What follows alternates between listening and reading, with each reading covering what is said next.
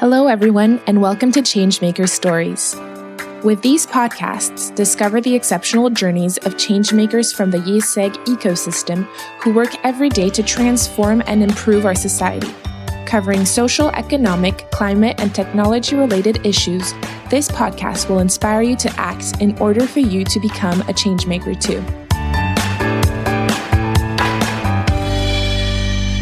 Hello, everyone, and welcome to Changemaker Stories. Today, we're going to talk about a subject we haven't mentioned in the podcast yet, and it's migration.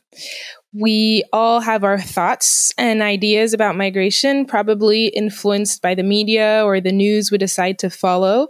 And it's a subject that creates many debates and can even lead to political impacts like the shutting of borders with the recent Brexit decision. So we're lucky to have an expert on the subject that is going to clarify a great number of things for us today. He's a professor at IÉSEG School of Management and is the director of the Research Center on Family, Labor, and Migration Economics. Hello, Simone Moriconi. How are you today? Hello, hello, Victoria. Thank you for inviting me. I'm fine. I hope uh, I hope you're fine too. Yes, very well. Thank you. Um, could you start off maybe by defining migration so that everyone is at the same level of understanding for the rest of the podcast? Sure, sure. Thank you very much for inviting me, anyways, to to first of all to to this podcast. Um, yes. So, uh, what is a what is a migrant and what is migration? So, as simple as that, migration occurs when there is someone that leaves his own place of birth uh, to go and uh, move and live to a different destination right? To different place. Mm. now depending on uh, uh, a number of things this migration can uh, be kind of different. So for example depending on whether we are talking about a voluntary decision to leave the own place of birth or a decision that is in a sense forced by for example threats that are put that are um, put uh, to the to the person life or the or the quality of life and so on. One may distinguish between voluntary and forced migration right? Uh, depending on whether the, the decision to migrate is taken by one single individual that decides to, to, to move to another place for re- reasons of work or study, or the decision is taken by um, an household, a, a couple, uh, with, maybe with or without children, we can distinguish between um, individual migration or family migration. And depending on whether the person who lives um, you know lives from a from a city or from a region to move uh, to a city or a region in the same country or abroad, we can then talk uh, talk and distinguish between internal migration inside the country or international migration. But basically, that's the these are the these are the main uh, taxonomies to define a, a migratory event.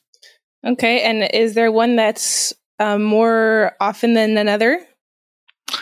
Uh, well, I would say that the main source of migration is obviously voluntary migration of people that you know that try and uh, are willing to improve their own uh, um, like life prospects. Um, so this is the vast majority. Then, uh, obviously, when it comes to international versus internal migration, uh, internal migration is easier right? Yes, there are right. less costs, um, you know, mm. related to internal migration, if any, cost related to the fact of having to adapt, for example, to a different language, to different right. institutions. Uh, so I would say that it's easier to move internally rather than moving internationally. And when it comes to, to the difference between individual migration versus family migration, I would say that uh, this is changing. It's difficult to say uh, what is more uh, like likely than uh, compared to the other. I would say that in the past, individual migration events um, would be more likely. I mean, the, mm. if one looks, for example, at the at the European countries, uh, at the beginning of the 2000s, the age at, at migration was about 20, 22 years old, right? So people that would uh, would live were people relatively young, most likely to move by on their own. If one look at more recent years, uh, the age at migration is increasing uh, over 25 years old, which means okay. that we are moving towards like uh, um, uh, events that are, that regard much more prime age uh, individuals, either in a couple or maybe sometimes even with children or closer to take fertility decisions. And this has obviously a lot of implications because when I move to a different place when I am in my late 20s uh, or early 30s, this move is more likely to be a permanent or a semi-permanent one compared to when I move, uh, you know, like in my mm. early 20s, and then maybe I just want to make an ex- a work or study experience abroad. Why do you think that this profile changed during these past few years? How, how did it evolve to, to the family more than rather than an individual younger and yeah. That's a that's a good question. I would say that, that it's difficult to it's difficult to point out the exact uh, reasons for that. I would say that uh, it might be related to the development of the labor markets. Um, okay. So maybe uh, in the past it would be more rewarding to go and uh, maybe you know leave early uh, to establish directly into uh, into a country, into a different country in a different place. Uh, while now maybe it's um, much it's more valued the fact of of doing some experience before before moving. It may be related to the change of uh, the economy as a whole. We went through great phenomena such as like major phenomena such as like the Great Recession into the 2008, mm. like banking crisis and so on. Um, so this has drastically changed the structure of the economy, and it is still changing the structure of the economy economy. So there might be a lot of reasons that are intertwined. It's very difficult to say which one exactly is determining this this process. Right. Um, but uh, it is actually a very interesting subject to study at the moment. And and where do the majority of the migrants come from? Where do they go? So um, it is probably not very surprising that the majority of migrants tend to go to places where they actually could live better right, right? in terms of, of higher income. Mm. So, and so in a sense, it's not surprising that the if uh, one look at the main recip- uh, recipient regions of migration, these are mostly United States and Europe. Okay. Um, if uh, if uh, one looks at uh, at recent data, uh, like um, um, about like a big a big share, about over the fifty percent of these people are absorbed worldwide migrants are absorbed by uh, Europe and the US. another uh, destination that is very attractive are like the countries in the Gulf that attract Asian and other migrants from uh, from um, yeah exactly from Asia, East Asia, and so and so on. Um, so I would say yes, it's basically countries where there are high income countries where there are very good uh, economic conditions. What is very surprising, actually, what could be surprising, actually, is that uh, these countries, particularly um, European countries and the US, are also important sending countries. So um, again, if one if we look at the 2021 figures, uh, it's about the 24 percent of the total stock of worldwide migrants come from uh, Europe and uh, and uh, and US. Uh, oh. What does this mean? This means that basically people from developed countries are are very mobile, tend to be more mobile compared to individuals that um, that uh, come from outside these two big continents. Um, other sending important sending regions are um, northern uh, Africa and uh, and uh, and Western Asia that absorb about 18 of the total uh, stock of migration if one looks on 2021 uh, uh, at the 2021. So these are the I would say the major the most important sending regions. And so, what are their reasons to to migrate? Because you talked in the introduction of a forced migration. What could push uh, someone from a European country or from the United States who have a good level of, of life to, to move to migrate? So, I mean, um, like obviously the, what, what are the main re- to my um, reasons to migrate? I mean, again, let's make maybe a, a, a focus on uh, on Europe, right? If uh, if uh, one looks uh, at the latest uh, uh, like data from from Eurostat, one can see that like the thirty six percent of um, people uh, let's for a second, if I may, forget about intra-European migration, right? Okay. Because uh, like migration from uh, a country like Italy or Germany to France is going to be different uh, than migration from um, I don't know, like uh, uh, Turkey or, mm, any, of, to right. France or any country that is um, outside of the European Union at the moment. So, if one focus on migration from extra extra European country that need to requires a visa, so a permit to enter a country of the European Union. Um, in uh, like uh, the 2020, the um, 36 of uh, per- percent of these migrants come for family reasons. Um, what does it mean? It means that these are persons that are that have already someone, uh, you know, like a, re- a, close relative, typically a spouse, who is working, uh, living in a European country, and uh, ask to join this person um, to reside in a European country. So family reasons are very important reasons mm. to um, to to migrate. The twenty percent of uh, of of this uh, of people that come from out, uh, outside the EU that ask to join the EU come from work reasons. So they are, let's say, the prime mover of the migration decision in a family. Uh, and then there are uh, other reasons, like there are uh, 4% of individuals that come to get some education, right? Because in Europe we have very, very good universities. Mm. and then there is the, the, the big uh, I mean, it's not big actually because it's only the nine percent of this uh, of this uh, stock of migrants that come that um, are basically refugees or asks for sort of, for some asylum. I mean, it's not too small, but still, when we we look at the role that you know, like refugee, refugee crisis, asylum application, having the political debate, mm. one may think that this is the, the majority. Well, actually, it's not. Um, so these are the main reasons for uh, migration. I mean, generally speaking, is to improve, you know, like the, the own Their life lifestyle. prospects. Mm. But then there are different channels through which this uh, may realize. Uh, yeah, and you were talking about this this very little percentage of, of refugees, and, and we have different ways of seeing migration, including in the different debates. And we usually talk about this minority of, of migrants. How could you explain the different points of view that we can hear in, in those debates?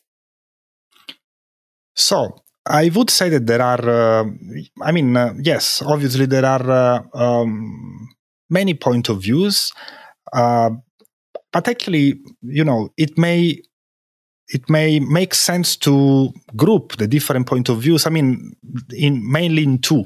There, if mm. if you want, there might be two opposite perspective or two different perspectives um, on the role of uh, of migrants and the way to see migration.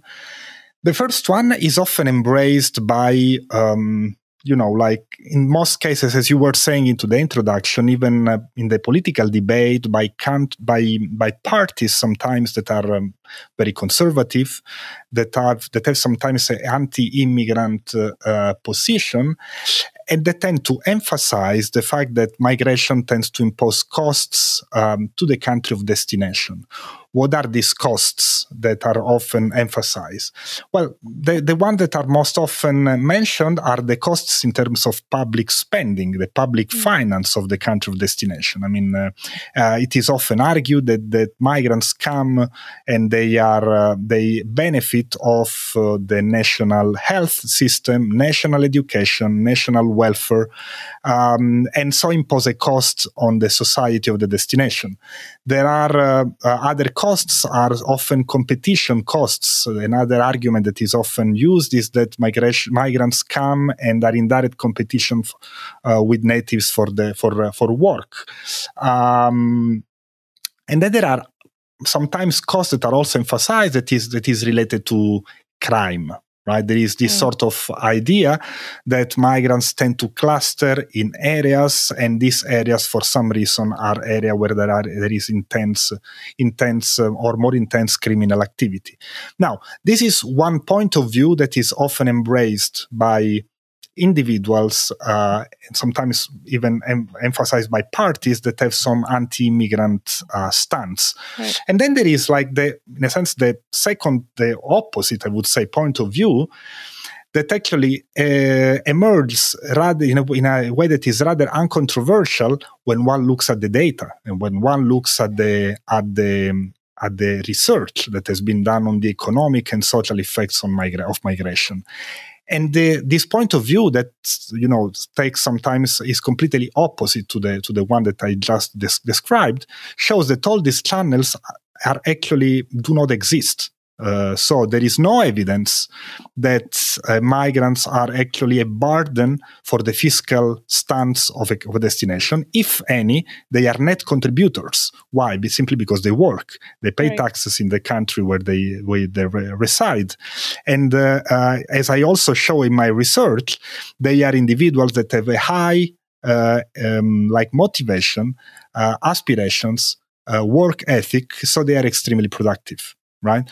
So this first, uh, let's say, stereotype of migrants uh, waiting on migra- on uh, on uh, being a burden to the welfare of the destination country simply uh, does mm. not exist, um, as well as the, the the the other stereotypical idea that migrants compete with natives. I mean, there is a huge literature out there that shows that the skills, the competences uh, brought about by migrants, even less qualified migrants. We're not talking necessarily about highly qualified individuals.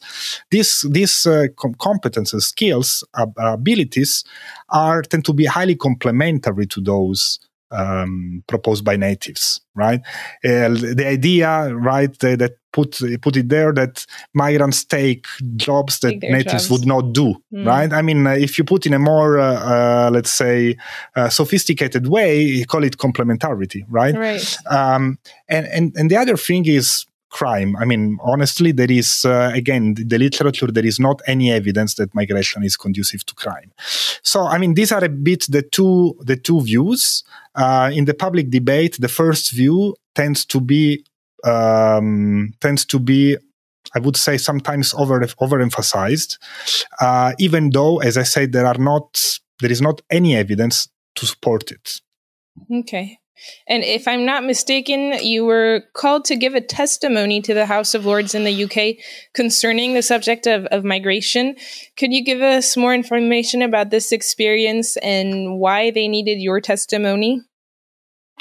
Yes, uh, in, in, in fact, it, that was quite surprising for me. It was a nice uh, surprise for me. I mean, uh, I, I, I know, and I'm sure that there are uh, many more uh, economists specialized in migration that are even more qualified than me of of doing this kind of. Uh, of of activity, basically, I what I really liked of this experience was the fact that you know, like an economist would be uh, would be um, like uh, asked to intervene directly with an institution that is concerned about policymaking, an important institution such as a parliament of an important country such as the UK. Now, why did they want my testimony? Well, I think um, there are two main reasons. Uh, the first reason is related to the fact that the testimony was uh, specific about family migration. And uh, I think they know that, in a sense, my field of expertise is family migration, that I'm uh, directing a research center on family migration. And in a sense, and there are not many um, economists uh, or specialized in migration that work on this specific uh, branch of of the of the discipline and the, and the uh, so this I think is the first one, and the second and the second uh, uh, reason is that typically, if you look at the debate today in the UK, is really concentrated on what are the short-term effects of migration. They were even during the testimony emerged a lot the fact that uh, they they really were asking how does it cost for uh, for the for the UK, uh, like public uh, sector, the presence of migrants. How does it cost? Um, like the fact of educating the children of immigrants for our public finances, right? So they have really this short termist, in a sense, view of the effects of migrants on on the UK economy and uh, uh, they i think what they wanted and uh, the, this is probably the reason why they called me uh, is that i in my research i tend to emphasize more the long term effects mm. of migration on the destination country through the even through the cultural uh, traits that migrants bring to the destination that emphasize a lot the importance the, the productivity work uh, work effort preferences for work and so in a sense by inviting me they wanted to be challenged in their views mm-hmm. and uh, and i think it was a very nice experience because i really appreciated the effort of uh, people that are very conservative in, in the end i mean it, it was uh, there were like um, there were like members of the house of lords that even in the if they are in the labor party they tend to be uh, if, if nothing for a, for a matter of age and seniority, like tend to be more conservative, but right. they really wanted to be challenged and they really want to be uh, kind of uh, um, they want to understand exactly what they the reasons why um, migration actually does not need to be a concern for uh, for the mm. for the future of their country. It must have been a very, very interesting experience. Um, and maybe to, to it was con- extremely interesting. Yes. To conclude this podcast, uh, could you give us insights, different maybe books, sources of information to to broaden our perspective as well? Yes. So, I mean, if you are interested in uh, in uh, data on uh, migration, I mean, what would be interesting to see, for example, is the data that I often use in my research, the European Social Survey, um, which, if I'm not wrong, you can or you can also na- navigate online. Uh, so, what are these data? These are basically data that allow you to see.